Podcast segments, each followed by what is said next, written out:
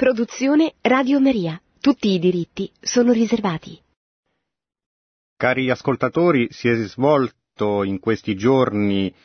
sono svolte le celebrazioni per il 3° centenario dell'incoronazione della icona della Vergine Maria di Częstochowa sulla collina di Jaśnagora in Polonia. Jaśnagora significa letteralmente Monte Chiaro, la montagna luminosa, ed è il cuore mariano della Polonia.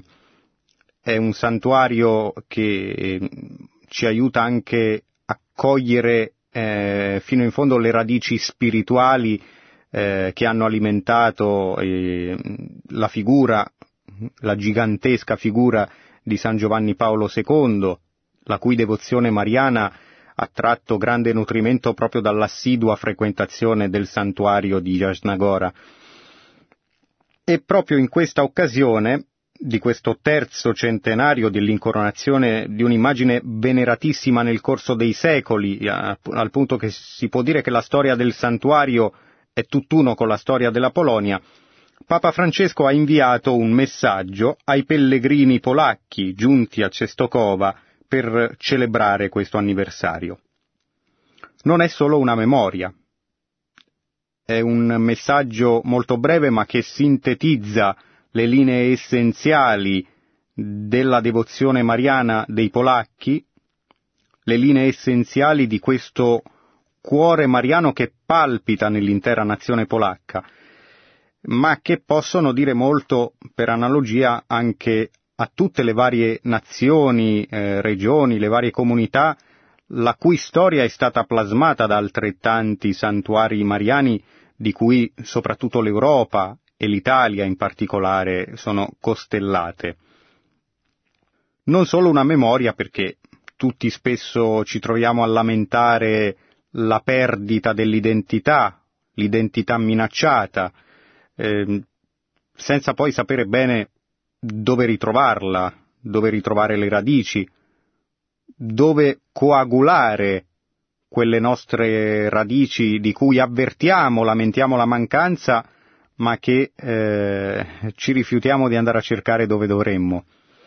Ebbene, se pensiamo alla storia dell'Europa plasmata dai santuari mariani, plasmata da questa presenza praticamente capillare della Vergine Maria, vediamo una netta differenza tra le comunità di un passato neanche troppo remoto, che si radunavano dalle nazioni alle comunità più piccole intorno ad altrettanti cuori mariani, quali erano i grandi santuari, che tuttora continuano ad esserci e attorno ai quali dovremmo ritornare in pellegrinaggio, non solo per affidare le nostre piccole necessità personali. E al contrario, di fronte ai tanti dubbi, alla confusione della nostra epoca che coglie ciascuno di noi, proprio attorno ai santuari potremmo trovare nuovo nutrimento non solo dal punto di vista devozionale, ma anche per ravvivare quelle identità che non sappiamo più appunto dove trovare. La Polonia ne è un esempio proprio perché plasmata dal cristianesimo, dalla fede cristiana e dalla devozione mariana, attraverso una storia non sempre facile e che soprattutto nel secolo scorso ha sperimentato il duplice totalitarismo, prima del nazionalsocialismo e poi del regime comunista. Ma i polacchi non hanno perso la speranza.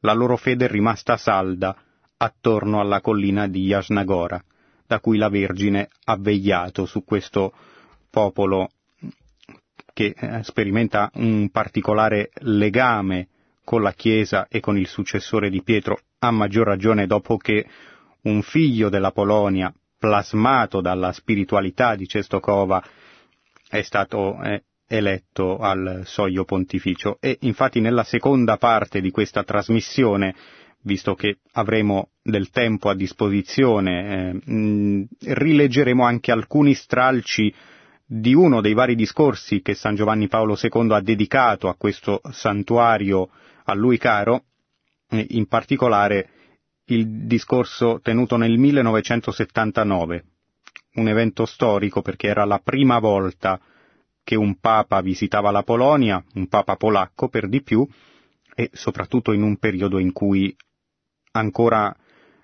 mancavano ancora 10 anni al crollo del muro di Berlino, e quindi lui andava lì a riaffermare la fede e la devozione mariana dei polacchi da quel cuore mariano di Czestochowa, proprio possiamo dire sotto lo sguardo dello stesso regime che pochi anni dopo sarebbe imploso. Partiamo dai giorni nostri però, da questo messaggio che Papa Francesco ha inviato il 26 agosto del 2017, proprio il 26 agosto è la festa liturgica della Madonna Nera di Czestochowa e, come abbiamo ricordato, a 300 anni dalla incoronazione con le corone papali, a significare ancora una volta di più un vincolo speciale tra i polacchi e la sede di Pietro. Questa icona è antichissima, le sue origini si perdono letteralmente, ma ecco, abbiamo delle attestazioni grosso modo probabilmente anche già a partire dal VI secolo. C'è una tradizione ancora più antica, di cui non abbiamo dati sperimentali, per così dire, non abbiamo prove dirette, ma non abbiamo neanche motivi per escluderla, forse, che fa risalire addirittura questa icona all'evangelista Luca, che oltre ad essere medico era anche pittore, e secondo una tradizione che, di cui non abbiamo riscontri, ma non per questo va disprezzata a priori, l'evangelista Luca dipinse, per poter tramandare la bellezza di Maria, dipinse 2 immagini della Vergine su 2 assi di legno prese dal tavolo della casa, della Sacra Famiglia, e una di queste immagini è la Vergine di Czestochowa, è arrivata fin lì, e l'altra sarebbe, sempre secondo la tradizione, la Madonna Bolognese di San Luca, detta appunto di San Luca. In questo messaggio, che è stato inviato ai pellegrini polacchi radunati nel santuario proprio in questi giorni, il Papa Francesco saluta tutti e dice: specialmente voi che avete fatto tanta strada per raggiungere oggi, insieme con i cari fratelli vescovi e i sacerdoti, la capitale spirituale del paese. E già con questa prima espressione comprendiamo l'importanza non soltanto devozionale di questa immagine e di questo santuario per i polacchi. Il discorso del Papa, il breve messaggio, che è un breve messaggio ma molto molto concentrato, molto denso, perché, come abbiamo detto, mette in evidenza proprio le caratteristiche peculiari del legame tra i polacchi e la Snagora. Nella prima parte parla proprio di questo cuore materno della Polonia. Successivamente, a partire dall'anniversario dell'incoronazione, svolge una riflessione sulla regalità di Maria e infine porta lo sguardo più sulla singola persona, su ciascuno di coloro che vanno ad affidarsi a Maria, su ciascuno di noi nei vari santuari che frequentiamo.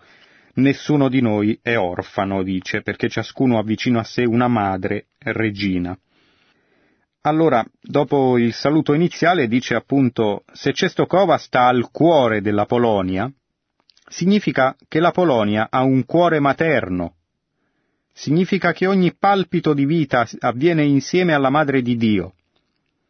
A lei siete soliti affidare tutto, il passato, il presente, il futuro, le gioie e le angosce della vostra vita personale e di quella del vostro amato paese. Questo è molto bello, ed è molto bello per me ricordare di averlo fatto con voi lo scorso anno, quando mi posi sotto lo sguardo della madre, quando misi i miei occhi in quelli della Madonna, affidando al suo cuore quello che c'era nel mio e nel vostro cuore. Il Papa torna col pensiero al suo viaggio in Polonia del 2016, in occasione della Giornata Mondiale della Gioventù che si è svolta a Cracovia e nel corso della quale ha potuto affidarsi personalmente anche lui alla Vergine di Cestokova. Conservo viva e grata la memoria di quei momenti, la gioia di essere venuto anch'io, pellegrino, a celebrare sotto lo sguardo della madre i 1050 anni dal battesimo della Polonia. Un'altra occasione di grazia vi raduna oggi numerosi. 300 anni fa il Papa concesse di porre le corone papali sull'immagine della Madonna di Jasna Góra, vostra regina. È un grande onore avere per madre una regina, la stessa regina degli angeli e dei santi, che regna gloriosa in cielo. Ma dà ancora più gioia sapere di avere per regina una madre. Amare come madre colei che chiamate Signora. La sacra immagine mostra infatti che Maria non è una regina distante che siede in trono, ma la madre che abbraccia il figlio e con lui tutti noi, suoi figli. È una madre vera, con il volto segnato. Piccola parentesi, 2 volte nel corso della sua storia l'immagine è stata profanata da mani sacrileghe. Una prima volta nel corso di eventi bellici, quando un tartaro ferì con una freccia il volto della Vergine, e poi successivamente nel secolo XV, quando alcuni seguaci delle eresie di Giovanni Hus, proprio contro la devozione alla Madonna, vollero lasciare un segno purtroppo tangibile, anche loro, tagliando addirittura con la sciabola, trapassando con la spada questa immagine, che ancora oggi reca 2 segni sulla parte destra, come purtroppo ricordo delle ferite subite nel corso della sua storia. È una madre vera con il volto segnato, dice il Papa, una madre che soffre perché prende davvero a cuore i problemi della nostra vita. È una madre vicina, che non ci perde mai di vista. È una madre tenera che ci tiene per mano nel cammino di ogni giorno. Questo vi auguro di sperimentare nel solenne giubileo che state celebrando. Sia il momento favorevole per sentire che nessuno di noi è orfano, perché ciascuno ha vicino a sé una madre, regina insuperabile di tenerezza. Ella ci conosce e ci accompagna col suo stile tipicamente materno, mite e coraggioso al tempo stesso, mai invadente e sempre perseverante nel bene, paziente di fronte al male e attivo nel promuovere la concordia. La Madonna vi dia la grazia di gioirne insieme come famiglia riunita attorno alla Madre, e in questo spirito di comunione ecclesiale, reso ancor più forte dal legame unico che unisce la Polonia al successore di Pietro, vi do di cuore la benedizione apostolica. E il messaggio del Papa si conclude con la consueta richiesta di pregare per lui.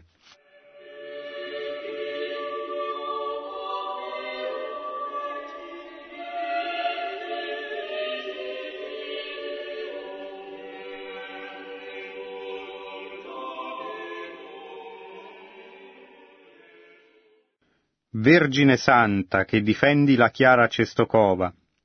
Con queste parole di un poeta polacco, Papa Giovanni Paolo II iniziava la sua omelia il 4 giugno 1979, nel corso del suo primo viaggio in Polonia, sotto, lo ricordiamo, ancora sotto il regime comunista, ed era inoltre il primo viaggio in assoluto di un Papa in terra polacca.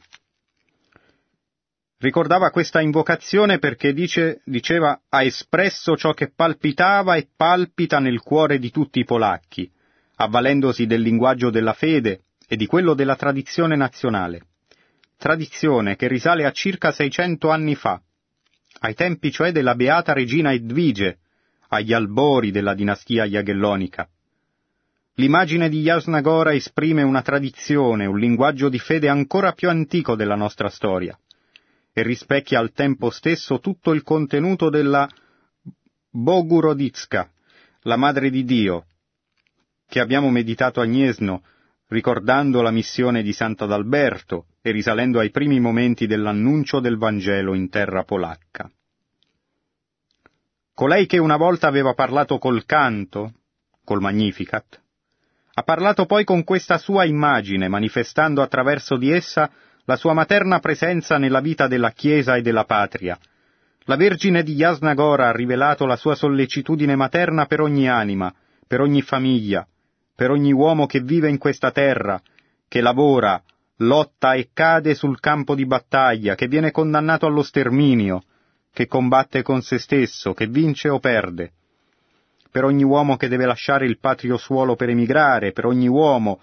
I polacchi si sono abituati a legare a questo luogo e a questo santuario le numerose vicende della loro vita, i vari momenti gioiosi o tristi, specialmente i momenti solenni, decisivi, i momenti di responsabilità come la scelta del proprio indirizzo di vita, la scelta della vocazione, la nascita dei propri figli, gli esami di maturità e tanti altri momenti. Si sono abituati a venire con i loro problemi a Jasna Góra per parlarne alla Madre Celeste, colei che ha qui non solo la sua immagine, la sua effigie, una delle più note e venerate nel mondo, ma che è qui particolarmente presente. È presente nel mistero di Cristo e della Chiesa, come insegna il Concilio. È presente per tutti e per ciascuno di coloro che pellegrinano verso di lei, anche solo con l'anima e con il cuore, quando non possono farlo fisicamente. I polacchi sono abituati a questo. Vi sono abituati anche popoli affini, nazioni confinanti, sempre più giungono qui uomini da tutta l'Europa e da al di là da essa.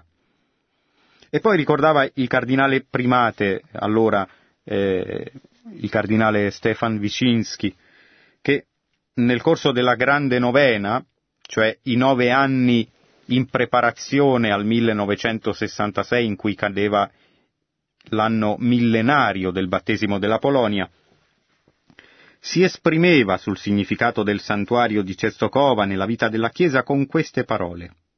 Che cosa è successo a Jasna Góra?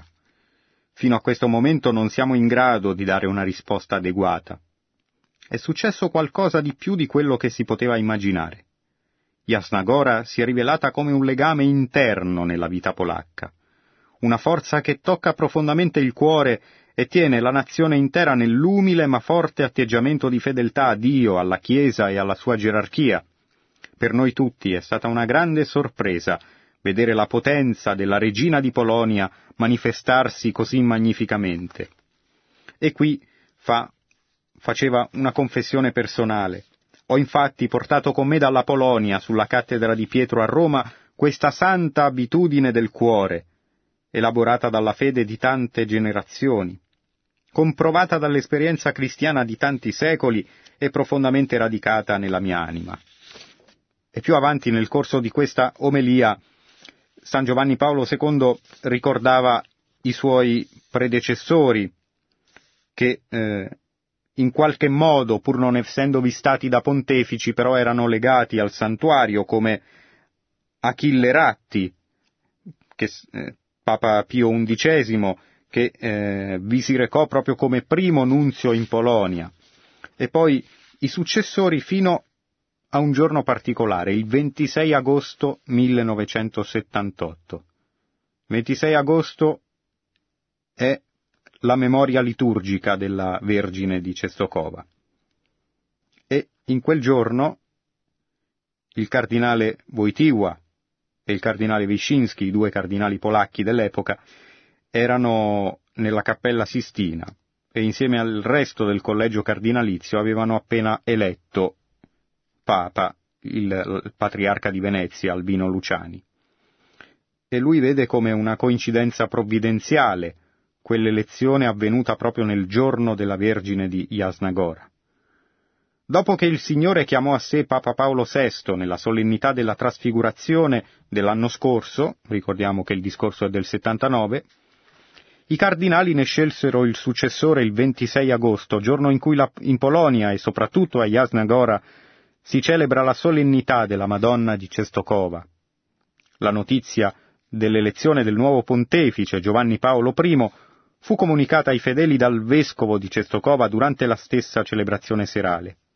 E poi, naturalmente, torna alla sua elezione, avvenuta anch'ella in una data simbolo per la Polonia, il 16 ottobre, giorno in cui la Chiesa fa memoria di Santa Edvige, regina polacca.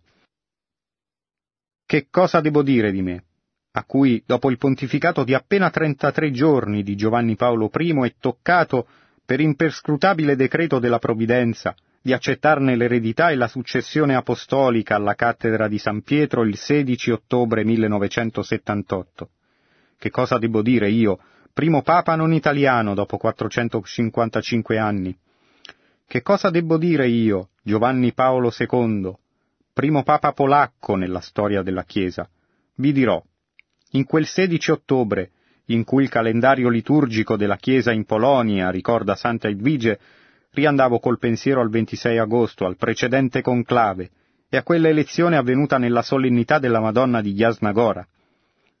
Non avevo nemmeno bisogno di dire, come già i miei predecessori, che avrei contato sulle preghiere ai piedi dell'immagine di Jasnagora. La chiamata di un figlio della nazione polacca alla cattedra di Pietro contiene un evidente e forte legame con questo luogo santo, con questo santuario di grande speranza. Totus tuus, tutto tuo, avevo sussurrato nella preghiera tante volte dinanzi a questa immagine. E ancora, poco più avanti, ritorna a ribadire come Jasnagora sia non solo una meta di pellegrinaggio, ma il santuario della nazione. Usò proprio queste parole. Bisogna prestare l'orecchio a questo luogo santo per sentire come batte il cuore della nazione nel cuore della madre. Questo cuore infatti pulsa, come sappiamo, con tutti gli appuntamenti della storia, con tutte le vicende della vita nazionale. Quante volte, infatti, esso ha vibrato con i lamenti delle sofferenze storiche della Polonia, ma anche con le grida di gioia e di vittoria. Si può scrivere la storia della Polonia in diversi modi, dice. Tuttavia, se vogliamo sapere come interpreta questa storia il cuore dei polacchi, bisogna venire qui. Bisogna porgere l'orecchio a questo santuario. Bisogna percepire l'eco della vita dell'intera nazione nel cuore della sua madre e regina. E ancora, il pensiero va agli ultimi decenni, quelli in cui si avvicinava quel famoso anniversario dei 1000 anni del battesimo della nazione polacca. Preparati già 20 anni prima, l'8 settembre 1946, quando la Polonia fu consacrata al cuore di Maria, al cuore immacolato di Maria. 10 anni dopo, poi, sono stati rinnovati i voti pronunciati 3 secoli prima dal re Jan Kazimierz, da quando egli, dopo un periodo di diluvio, cioè l'invasione svedese, proclamò la Madre di Dio regina del regno polacco. In quella ricorrenza iniziò poi la grande novena di 9 anni, fino appunto al 1966, in preparazione al millennio del battesimo della Polonia.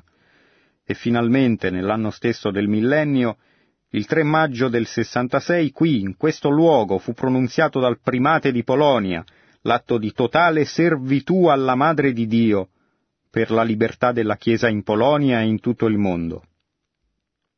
Cioè non solo un affidamento personale, e questa è la principale lezione che ci viene dalla devozione dei polacchi per Czestochowa, ma un affidamento totale, sociale, tanto più significativo tenendo conto di quei tempi in cui la libertà religiosa in Polonia e in molti altri paesi non c'era. Ma si potrebbe dire lo stesso della nostra epoca in cui Non abbiamo regimi, ma abbiamo sicuramente tante ideologie, abbiamo quella colonizzazione ideologica denunciata da Papa Francesco. Questo atto storico, cioè quest'atto di totale servitù di una nazione addirittura alla Madre di Dio, fu pronunziato qui, davanti a Paolo VI, assente in corpo ma presente in spirito, come testimonianza di quella fede viva e forte che attendono ed esigono i nostri tempi. Facciamo ancora un piccolo salto, perché questo discorso è molto lungo, ma naturalmente poi ciascuno potrà leggerlo integralmente. Il Papa ripercorre anche l'insegnamento del Concilio, soprattutto a proposito della Vergine Maria, e dice che il 3 maggio 1966 l'Episcopato polacco aggiunge a questa fondamentale opera del Concilio il proprio atto di Jasna Góra, la consacrazione alla Madre di Dio per la libertà della Chiesa nel mondo e in Polonia. È un grido che parte dal cuore e dalla volontà, grido di tutto l'essere cristiano, della persona e della comunità per il pieno diritto di annunziare il messaggio salvifico, grido che vuole diventare universalmente efficace, radicandosi nell'epoca presente e in quella futura. E ancora qui pensiamo all'attualità di questo messaggio, di questo grido lanciato dai polacchi e rivolto alla Madre nel momento in cui in Polonia la libertà religiosa non c'era, e pensiamo a quanto è attuale in tanti paesi che si trovano a vivere nelle stesse condizioni dei polacchi dell'epoca e forse anche peggiori. E infine, al termine di questo discorso, il Papa conclude affidando tutta la Chiesa alla Madre di Dio con la stessa fede viva, con la stessa eroica speranza con cui lo abbiamo fatto nel giorno memorabile del 3 maggio del millennio polacco. Permettete che io porti qui, come ho fatto tempo fa nella Basilica Romana di Santa Maria Maggiore e poi in Messico nel Santuario di Guadalupe, i misteri dei cuori, i dolori e le sofferenze, infine le speranze e le attese di quest'ultimo scorcio del XX secolo dell'era cristiana. E, aggiungiamo noi, è utile riproporre lo stesso spirito di consacrazione, di totale affidamento a Maria, totale e sociale affidamento a Maria, anche e forse anche di più, per questo primo scorcio invece del XXI secolo e del terzo millennio.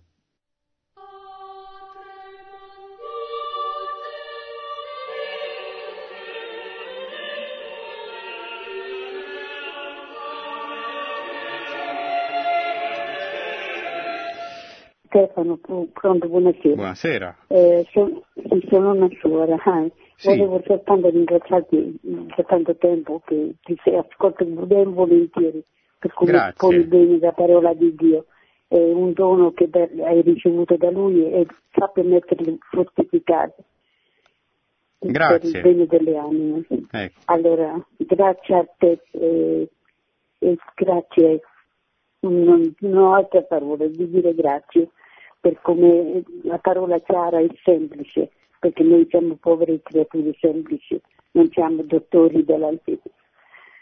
Grazie. Grazie a lei. Ecco, poi devo dire chiara e semplice perché di mio ci ho messo poco, quindi ho letto i due discorsi, il messaggio di Papa Francesco di pochi giorni fa ai pellegrini di Cestokova e l'omelia di San Giovanni Paolo II a Cestokova nel 1979, quindi semmai sono stati loro chiari e semplici e devo dire sono due testi che ci hanno offerto un bell'insegnamento questa sera. Pronto?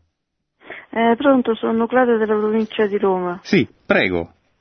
Io volevo dire questa cosa qua, sì, bisogna riscoprire le nostre origini, farci un esame di coscienza e poi le nostre origini sono quelle cristiane, mariane, ma bisogna, oltre a scoprire queste origini, bisogna anche difenderle in questo periodo, saperle difendere e mantenerle. Dico solo questo, lei che pensa? Che bisogna assolutamente riscoprirle perché in realtà quando ci sembra di essere rimasti senza risorse, perché poi è inevitabile che sia così, in un clima dominato dal relativismo in cui è sempre più difficile trovare punti comuni, sembra quasi di non parlare più neanche la stessa lingua con le varie persone, con tutte le persone con cui abbiamo a che fare, cioè c'è un mondo proprio atomizzato, c'è quello che qualche anno fa il sociologo Giuseppe De Rita aveva definito la società a coriandoli, potremmo dire la società in cui ciascuno è chiesa a se stesso e ciascuno interpreta non solo la religione ma le questioni stesse dell'esistenza in maniera radicalmente diversa. La conseguenza è che diventiamo un insieme di atomi che non comunicano più. E poi però ci lamentiamo, giustamente, degli effetti di questo isolamento continuo. Manca un collante che unisca gli uomini dall'interno, qualcosa che costituisca un vincolo, non una catena, ma un vincolo che renda più semplici anche i rapporti umani poi. E le generazioni passate avevano questo vincolo proprio nella comune fede religiosa e che si esprimeva concretamente nei grandi santuari mariani. E quindi dobbiamo riscoprire queste radici e dobbiamo difendere quella libertà religiosa che spesso viene minacciata, non solo libertà religiosa, anche libertà in generale, che spesso sotto le vesti di questa o quell'ideologia non sempre è garantita, anche nei paesi che si considerano civili, democratici, eccetera. Allora sì, è qui sì che deve scattare la difesa, che in fondo è una difesa dell'uomo stesso.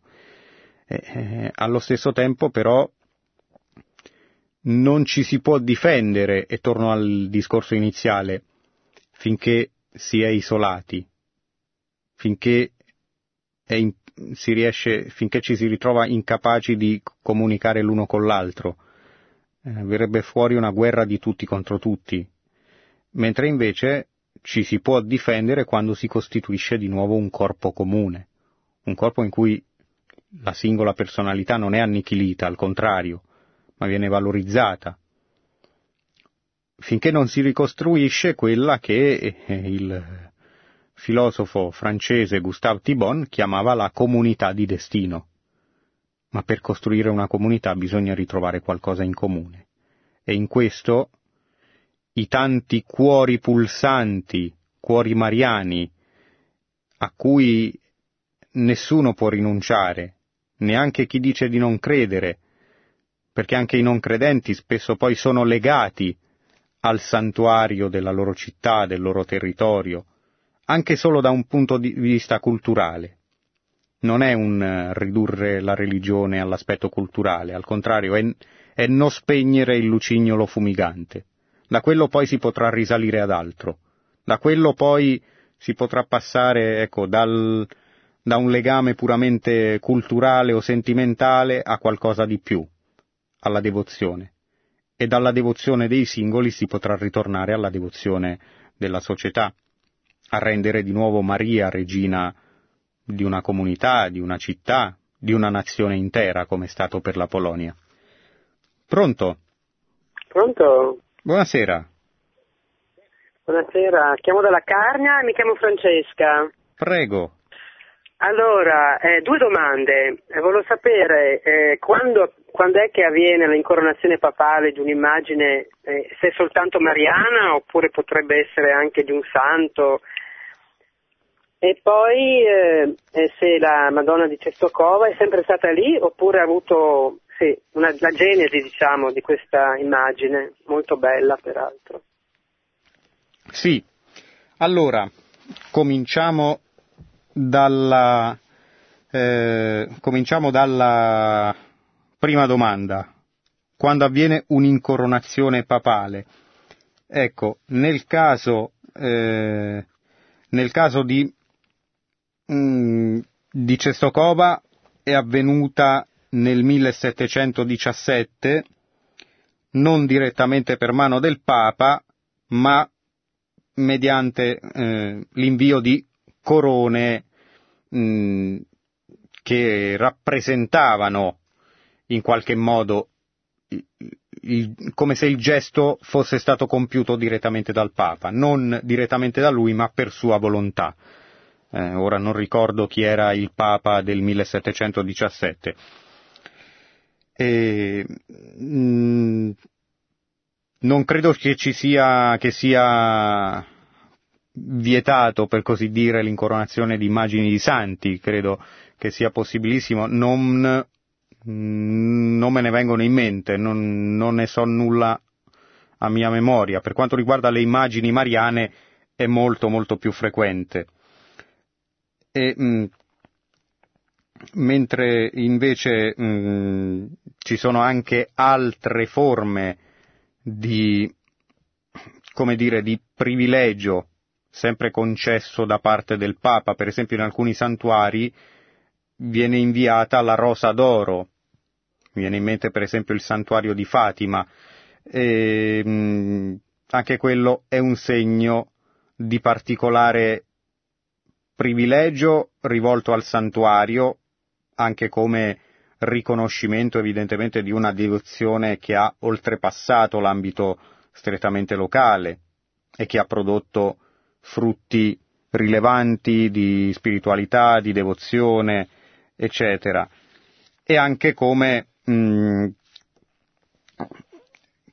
segno di speciale vincolo tra il Papa e quel santuario mariano, e quindi tra coloro che lo frequentano e la sede di Pietro.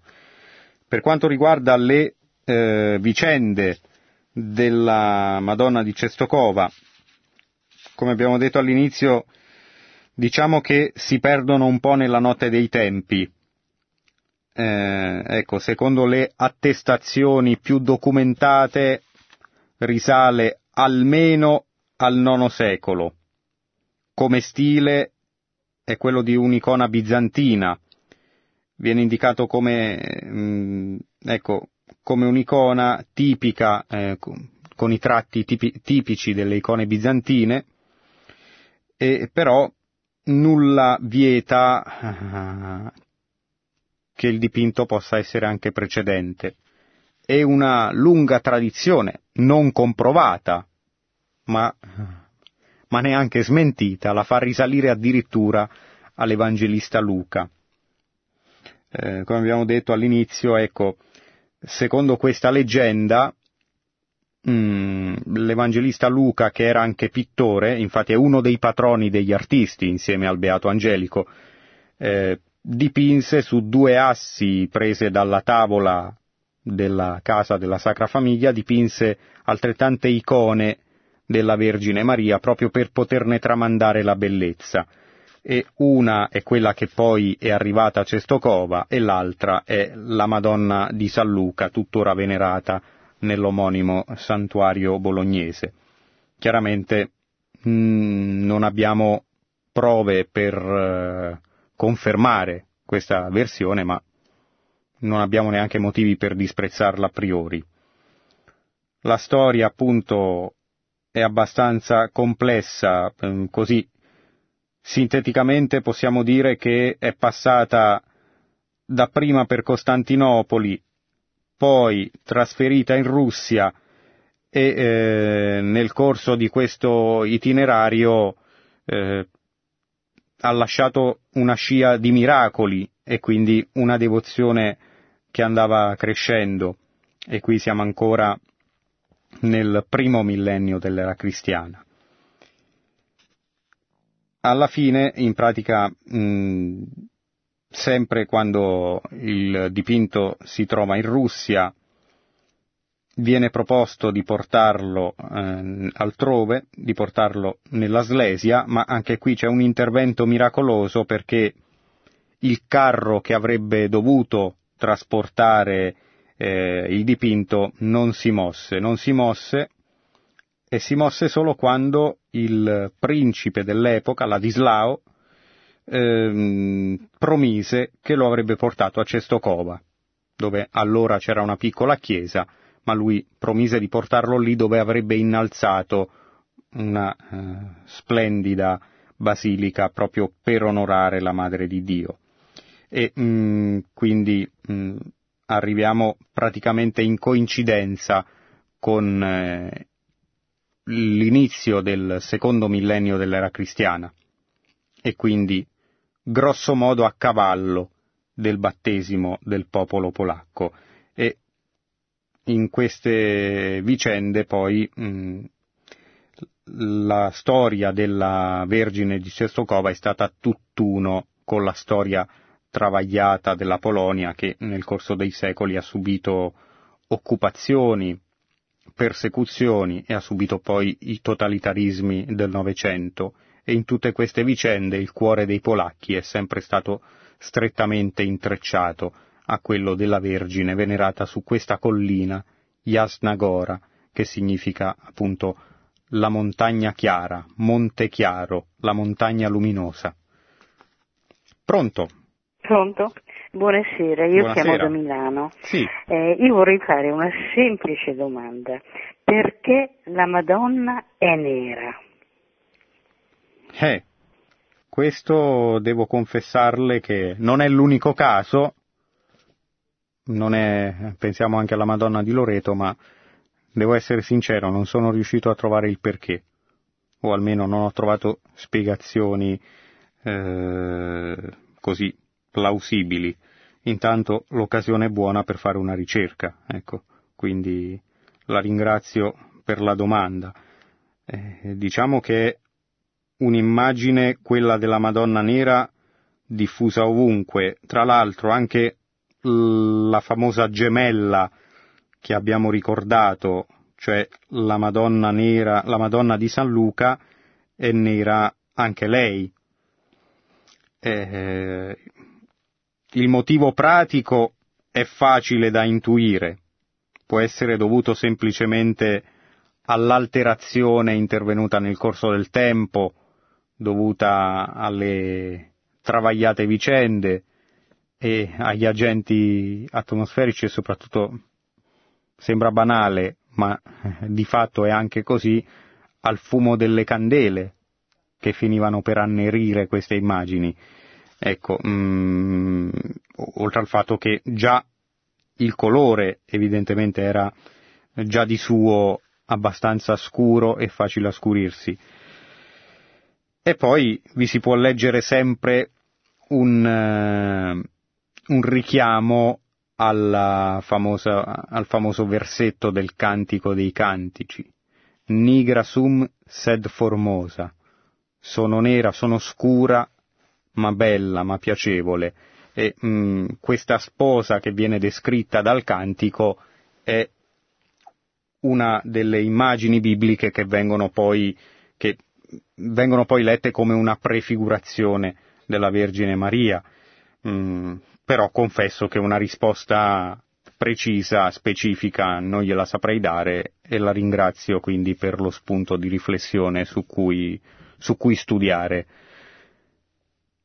Pronto? Pronto? Buonasera. Buonasera, io sono Teresina, telefono da Cagliari. Aspetti che abbassa la... Sì, forse è meglio, così riesce anche lei. Stavo dicendo che io sono stata a Częstochowa anni fa e che ho trovato una fede che qui in Italia, neanche in Sardegna, non si trova più. Neanche alla Madonna di Bonaria? Gente che ha fatto chilometri a piedi, 300 chilometri, per essere lì il giorno dell'Assunzione, cioè perché la festa lì proprio loro non ce l'hanno sempre a disposizione la Madonna. Per le feste importanti praticamente la fanno vedere, altrimenti è sempre coperta, perché lei è la regina, e la regina deve essere desiderata. Ma guardi una cosa, però a me volevo sapere quella ferita che ha nella guancia, perché anche nel canto della appunto Madonna Nera si ripete questa. Che cosa è dovuta a questa questa ferita nella guancia? È dovuta a due vicende. La prima è stata una battaglia contro i tartari, che praticamente mentre assediavano il luogo dove era venerata questa immagine, ancora prima che fosse trasferita poi definitivamente a Cestokova, profanò l'immagine un soldato di questo esercito con una freccia, e quindi rimase questo segno sulla parte destra del volto della Madonna. E l'altra ferita che subì, l'altra profanazione, avvenne invece nel 1430, quando si andavano diffondendo alcune eresie che colpivano in particolare la devozione verso Maria, verso i santi, e proprio questa ostilità verso la devozione mariana da parte di alcuni eretici si manifestò addirittura con dei colpi di sciabola che trafissero l'immagine, che addirittura avvenne molto di più di un semplice taglio. Poi, grazie a Dio, l'icona fu restaurata con risultati oltretutto sorprendenti per quell'epoca. Ecco, quindi è stata queste due righe, queste due ferite sul volto della Madonna sono dovute a mani sacrileghe, e il Papa ha voluto leggere anche questo nel messaggio che ha inviato ai pellegrini polacchi, dicendo: è una madre con il volto segnato, una madre che soffre perché prende a cuore i problemi della nostra vita. E immaginiamo anche una madre che soffre quando si vede rifiutata dai propri figli, come è avvenuto tangibilmente per mezzo di quelle mani che hanno sfregiato l'icona, ma anche come avviene tutte le volte che noi stessi la dimentichiamo, l'abbandoniamo e in ogni modo ci allontaniamo da lei. Pronto?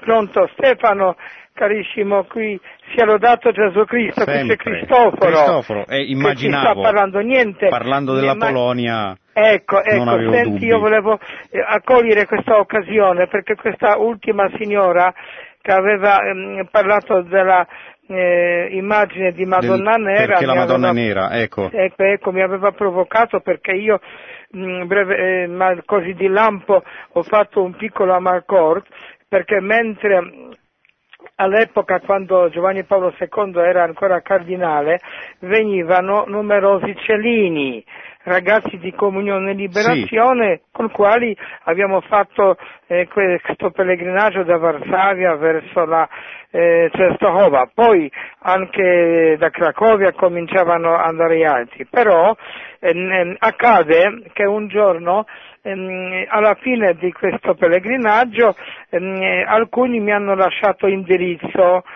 Quando io ci sono stato al sposalizio di carissima Rosalia, Osservatore Romano, mi senti, vero? Sì, certo, sto ascoltando. Ecco, io ci sono andato con mia moglie, con mia Sofia, di quale abbiamo parlato già una volta, perché in processo di beatificazione.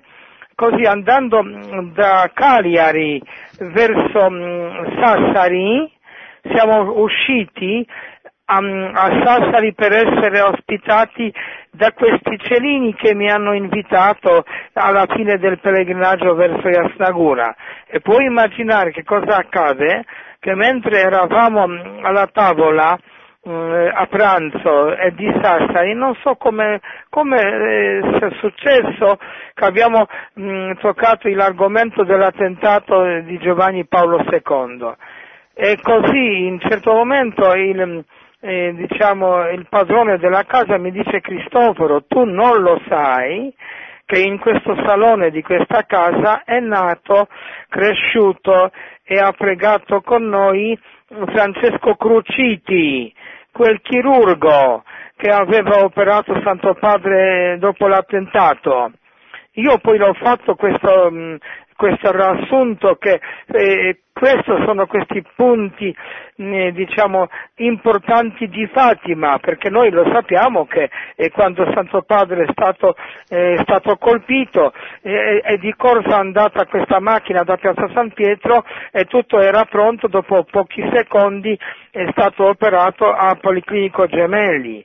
Però vedi, non è possibile che Stato, come dicono qui a Palestina, un casaccio, non è possibile.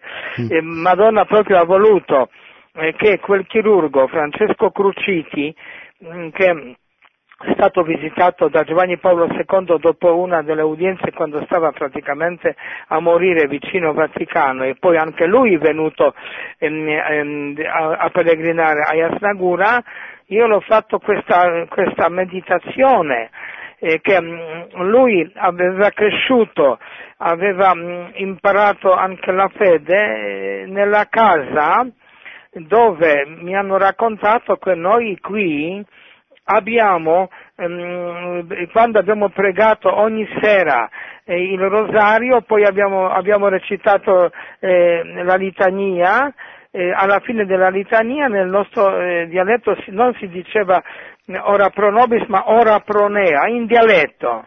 Però vedi, sono queste cose, carissimo, così discrete ma nascoste. Qui inizia Fatima, qui, perché cresce un uomo, che prega rosario, cresce, diventa poi medico, chirurgo, e nelle mani di quel chirurgo, io oserei dire, si è trovato la sorte di tutto il mondo, perché immaginiamo che cosa poteva succedere se fosse lui non avrebbe salvato la vita di Giovanni Paolo II.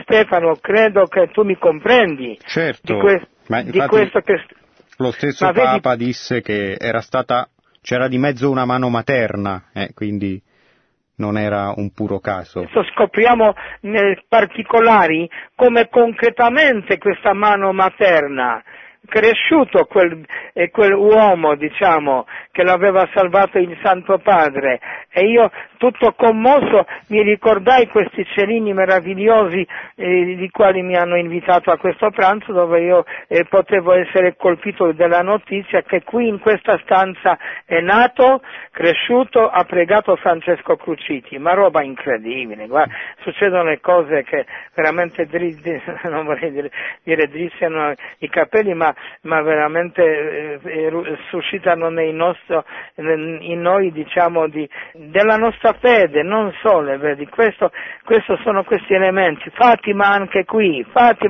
carissimo Stefano. Sì, vediamo incredibile anche in queste piccole cose quel filo mariano. Sì, però sono nate tra Varsavia e Madonna Nera di Yasnagura, questi meravigliosi cerini che venivano dall'Italia per proseguire la strada tra Varsavia e Częstochowa, poi andavano con me a Cracovia, e sotto la finestra di Cardinale Wojtyła loro gridavano Tubigi, Tubigi, Tubigi, et ora, e poi quando Santo Padre si è affacciato alla finestra della sua biblioteca, dice: io mi ricordo quando voi avete gridato sotto la mia finestra a Cracovia, io mi ricordo molto bene. Vedi, devo veramente restituire la giustizia a carissimo, grande, secondo me, santo Gius, che sarebbe Luigi Giussani, che l'ha fondato questo movimento così importante, che era anche presente con Santo Padre prima che divenisse il Papa, vedi, camminando tra Varsavia, tra Cracovia a Madonna Nera di Yasnagura come epicentro anche del culto mariano. Giustamente, ma sarebbe molto da dirti. Stefano, ti ringrazio. Grazie, carissimo, per la tua attenzione, per la tua pazienza, e anche non riesco a dimenticare questo colloquio che già abbiamo fatto una volta. Dovrei chiamare Erba per chiedere una registrazione. Allora niente, preghiamo, continuiamo a camminare, perché il pellegrino è colui che sa da dove parte e sa dove desidera arrivare. Un abbraccio, sia lodato Gesù Cristo. E ti ascolto sempre volentieri per le testimonianze di prima mano dalla Polonia. Ecco, grazie. No, è proprio così. Vedi, io non sarei mai finito qui in Italia per questi, dopo quando Papa da Cardinale mi ha sposato, se non avrei questa precedente esperienza. Poi siamo venuti qui e mia moglie Monica, che siamo nella bottega dell'Orefici, Monica e Cristoforo, e siamo venuti qui per restaurare il santuario della Mentorella, vedi anche qui. In santuario della Mentorella la Madonna, questa è una scultura che ce l'ha 3 misure, però se si potrebbe queste 3 misure avvicinare alle 2 e proprio diventa la faccia della Madonna Nera. Avevo studiato 3 anni, sì. È uguale, la Madonna Nera di Częstochowa sarebbe proprio questa effigie medievale che si trova nel santuario di Mentorella. Sarò molto felice se un giorno potremo fare insieme qualche piccolo pellegrinaggio sotto Monte Guadagnolo per il santuario della Mentorella. Speriamo, carissimo Stefano. Grazie Cristoforo. Di cuore. Preghiamo alla vicenda. Certo, siamo dato Gesù sempre. Cristo. Ciao. E viva la Fatima. Ciao caro, buonanotte. Ciao, buonanotte. Bene. Ciao. Pronto? Senta, io sono Angela e chiamo da Milano. Volevo dirle una cosa, che si parla tanto dei santuari all'estero, ma l'Italia è il paese dove esistono più santuari mariani di tutto il mondo. Io abito in un posto di Milano, quasi in centro, dove c'è il santuario della Madonna dei Miracoli, che è appunto chiamato anche il santuario di San Carlo e di Sant'Ambrogio, dove durante la peste di Milano c'è stata la visione di questa Madonna, che è praticamente da quel giorno è finita la peste a Milano, per non ricordare il famosissimo santuario della Madonna di Caravaggio. Infatti, poi, oltretutto non solo l'Italia, ma la stessa Lombardia è disseminata, esatto, di santuari importanti anche a poca distanza, ecco. Esatto, c'è un altro santuario della Madonna dei Miracoli a Saronno, per esempio. Quindi sì, sono appunto, diciamo, qualche volta mostriamo anche i nostri santuari, che sono veramente molto interessanti, ma veramente belli. Assolutamente sì, no, ma non è... Ecco, stasera abbiamo parlato di Częstochowa perché prendendo spunto dal discorso che il Papa ha rivolto, dal messaggio che ha inviato ai pellegrini che sono andati in occasione del 300° anniversario dell'incoronazione di Maria, dell'icona mariana di Częstochowa. Però ecco, non dimentichiamo che ce ne sono tantissimi anche in Italia, anche se magari a volte capitano questi anniversari e quindi di conseguenza capita di leggere i discorsi rivolti dal Papa in occasione, ad esempio stiamo vivendo il centenario delle apparizioni di Fatima in Portogallo. Chiaro, si tratta di santuari di portata universale, ma non deve finire necessariamente a questo o quell'anniversario. Tutto quello che i pontefici ci indicano, come in questa occasione, rileggendo il messaggio di Papa Francesco e il discorso rivolto a suo tempo da San Giovanni Paolo II, sono tutte riflessioni che noi possiamo e dobbiamo estendere ai vari santuari che abbiamo anche più a portata di mano. Oltretutto la sua riflessione mi faceva pensare a un aspetto un po' dimenticato, nel senso che anche quando parliamo di santuari in Italia o addirittura nelle singole regioni, però pensiamo sempre ai santuari famosi, quando invece questa diffusione della presenza di Maria, e dico presenza perché spesso all'origine dei vari santuari c'è sempre o quasi sempre un'apparizione, un segno di particolare protezione, una guarigione, un miracolo, quindi è una presenza che poi si fa viva, operante, ma spesso li abbiamo veramente a portata di mano, a pochi chilometri da casa, qualche volta a poche centinaia di metri, quindi non bisogna affatto dimenticarli, anzi l'invito dovrebbe essere semmai a riscoprirli, a valorizzarli, perché molte volte capita di avere un santuario, magari piccolo, a portata di mano, nella stessa località in cui viviamo o comunque a pochi chilometri, ma ne ignoriamo del tutto la storia, ne ignoriamo l'origine della devozione e quindi finiamo per non conoscere le vicende, finiamo per non conoscere neanche gli eventi e i modi in cui la presenza di Maria si è manifestata davvero a pochi chilometri da casa nostra, quindi ogni occasione è buona per parlarne.